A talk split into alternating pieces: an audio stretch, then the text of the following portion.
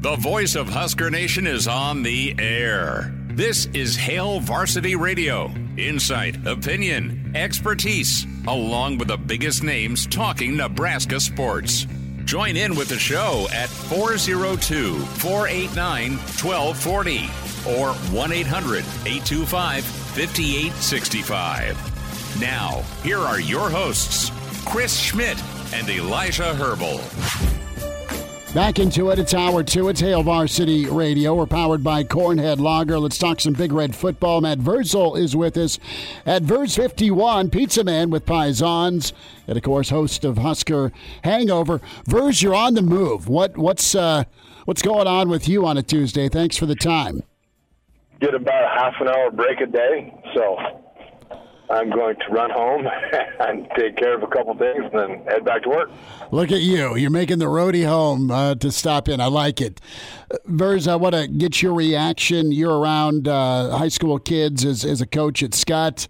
Uh, you do awesome work with kids, training them uh, as well. And uh, you're just uh, pretty big in the community. And you're also a former Husker, and you've you've seen kids come and go in recruiting classes and on rosters. What's your reaction to the Raiola uh, announcement yesterday? You know, Dom and the family pretty well, and uh, a, a, big get for Nebraska, and, and quite a bit of, of national love for Nebraska right now with this announcement.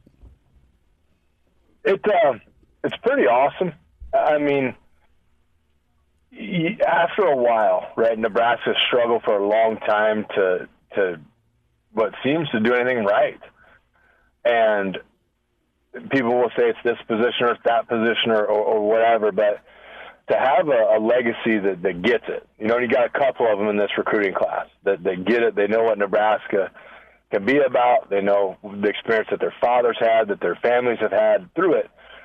It's a lot to say about the culture that they're building and, the things like you're selling a vision right now. Like you're not selling a bowl game. You're not selling a CFP opportunity. You're you're selling hope and to have two kids that are legacy kids both want to be a part of it, that's that's a really cool thing. And, and tip of the cap to Coach Rhule and his staff for getting that across. And you know now everything amps up. And, and when you get somebody that's you know really took a chance on Nebraska, by catching some hell on the interwebs for it, but he's good with his decision. Hopefully tomorrow when they sign the papers and and away we'll go. But yeah, it, it really speaks to the to the vision they have and the ability that they have to convey that to kids.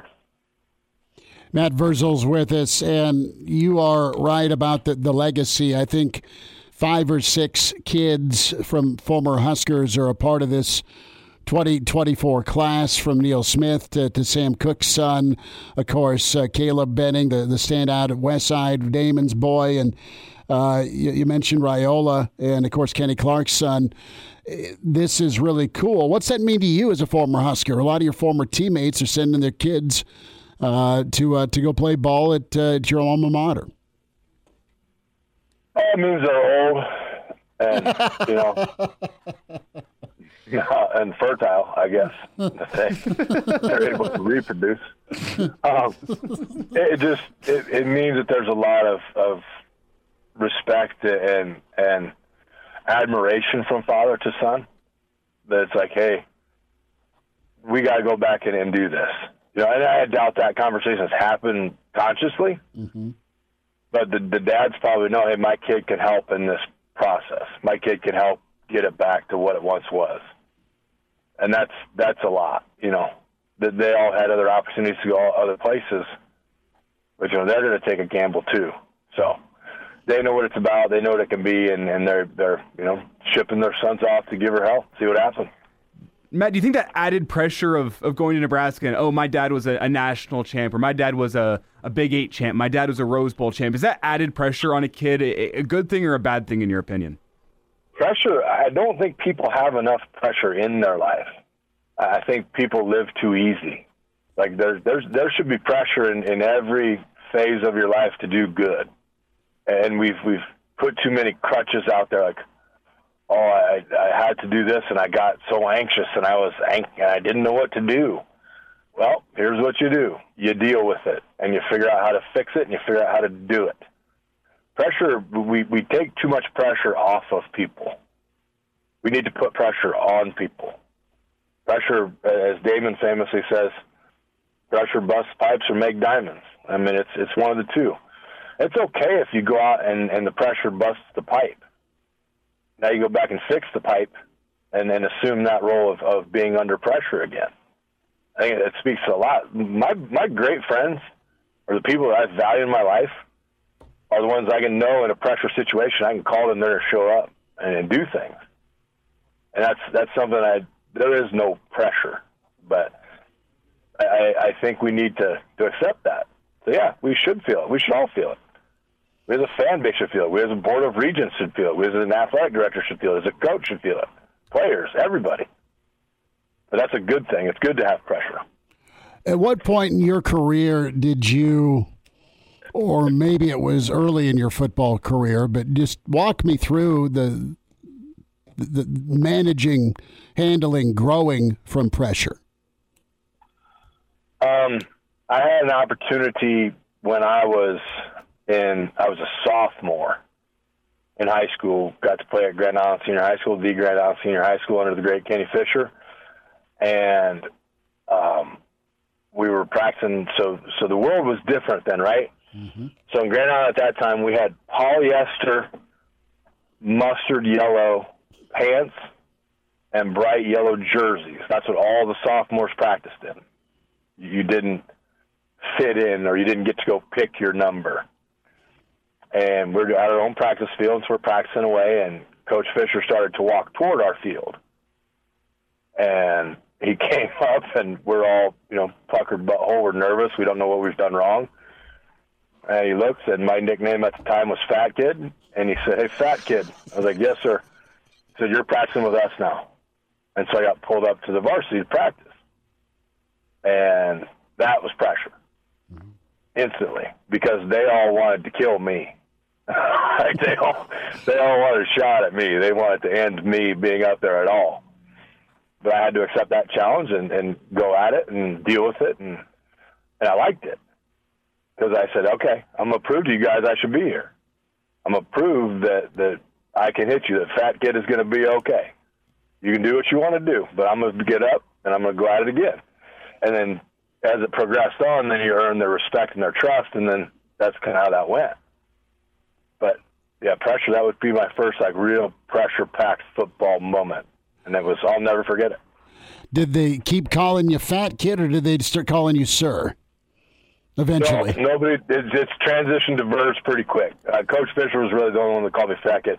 That happened when in our conditioning, I was not in condition. my sophomore year, and so we're running laps at the end, and I fell down and might have talked to, to Ralph without the big white phone, and Coach Fisher said somebody better dial 911 and get the fat kid off the field. So that was where Fat Kid came from. See, I, would like to thank Dave Leader, Coach Leader. oh, Co- Coach Leader. Oh yeah, every single lineman to him was Fat Kid. So uh, I'd like to thank him. That was a pretty pretty common experience for those of us who went to Southeast and played on the O line. Uh, I love you guys. At least you got called Fat Kid. I was Asthma Boy. So I mean, wheezy. Uh, Matt Vrzal's with us. Hail Varsity Radio at Verz51 on Twitter. So I, I want to get your thought too, Verz, on the the comparison that a lot of Nebraska fans have made with Tommie Frazier the moment he came to Lincoln, and then this heir apparent, this opportunity, this five star in Dylan Raiola. Not fair for for Dylan, uh, but the talking points are out there about okay, is this is this a program changing get for Nebraska? Time will tell. What do you remember about your boy T. Frazier coming in? T. Fresh coming in was pretty fun. Um, he uh, he uh, he's just Tommie, man. I mean, you, you the awesome part about a locker room, okay, is you have all these people from all over the country, and they jam you into this small, dank, stank, at the time North locker room, and we're all you know from successful programs and we all think we're the dude and you come in and you're just like what are we doing here but eventually whenever you get to learn each other tommie was tommie's defenses always were up like trusted very few people mm-hmm. so you had to to learn like, hey, I've got to earn this guy's trust, and it's going to be harder than everybody else. Um, talked real fast, was crazy, crazy athletic, and we knew he was on a different path than the rest of us. But he was just a once you got him, got the defenses down. He's still one of my great friends today. I still see him at Pisons, but you knew at the time he had he had it, and and you knew he was different, and you knew things from leadership. He feared no one. You know, you had a bunch of monsters on defense. He would talk crazy to all of them. You had a bunch of big dudes in front of him that played offensive line. If they missed a block, he was he was two knuckle deep in it. I mean, he had no fear of anybody, and they respected that about him. And so, it just was a was a thing that he knew he was surrounded by people that could could number one protect him on the offensive line, but then keep him in games on the defense. Number two, and he knew that quickly. Like he knew what he was a part of, and then he just had to make sure that he was living up to standard and doing everything he could to win. And and he accepted that, and it was it was cool. It was really cool to when you get old, you like recognize it. When you're young, you're like, this dude is nuts. Like somebody is going to kill him. Like this is going to go terribly wrong. But as it evolved and it and it went through, it was it's really really a cool thing. He's still that way today. He trusts very few people. I feel blessed to be one of the trusted, one of the few that are trusted. But yeah, he's my guy, and, and he's a he's a good guy. A guy like that that comes into a football program and is different, is highly touted. Do they have a, a tougher time whenever you know you're trying to get in with the team, you're trying to get acclimated, practice starts. Do they have a tougher time? Do the older guys tend to uh, tend, tend to give him a hard time because of that acclaim that they come in with? He didn't give two S's, and I'm guessing just from what I've seen of Mr. Rail, he could give. He, he probably ran out of F's to give a long time ago about if they if they wanted to if want to accept him or want to give him a hard time or not. The the thing though too that probably great players like that will extract is that now they know, okay, I don't have to be perfect in everything I do. I can make a mistake because he's going to help me, but I have to also be there to help him.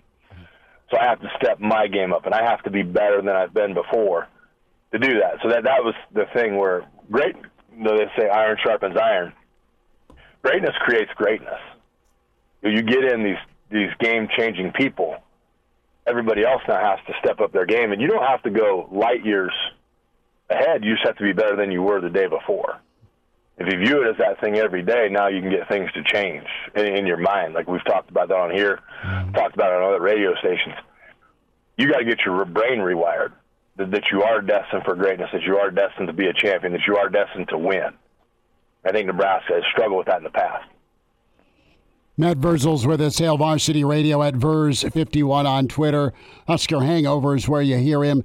And Verz will wrap up with this, and it's awesome to, to get your take on things.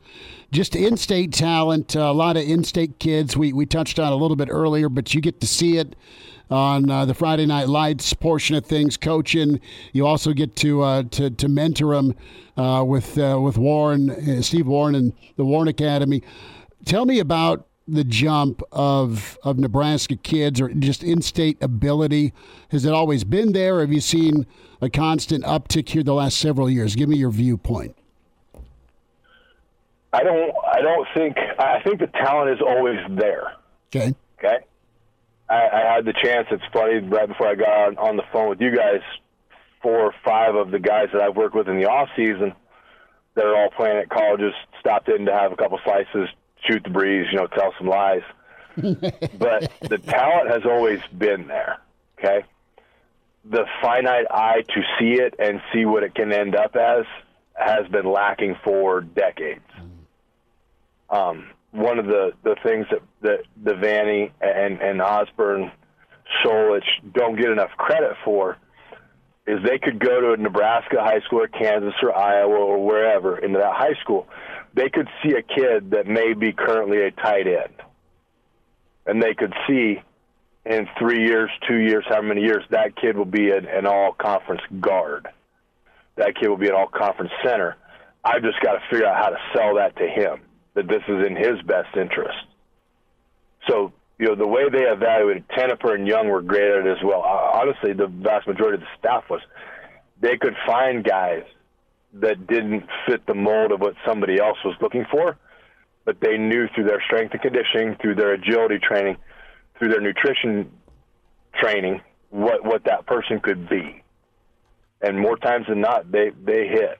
You know, they were they were really good at it, and they did a great job of it. So that eye to what the talent of the state of Nebraska is has been gone for for quite a while. So to see some of the chances that they're taking on these Nebraska kids that may not have 15 stars but can just play football, that's a good sign to me that they're they, they feel comfortable in their evaluation of kids. But it's also why they press so hard to get the kid to come to their camp. It's not because they want to get 50 bucks or 100 bucks from you. It, it, parents out there, if they're inviting you, they want to see your kid in action. So there's an interest there. So they want to see what your kid is, flesh and bone, and then they can evaluate. Because sometimes the tape is hard because you don't know the, the level of the talent they're playing against, right? If I can get you to camp, much the way Osborne, Devaney, Solich did, if I can get you to camp, I can see with my own eyes. Now I have I'm better informed and I can make my my decision. Matt Vrzal with us at Verz51 on Twitter.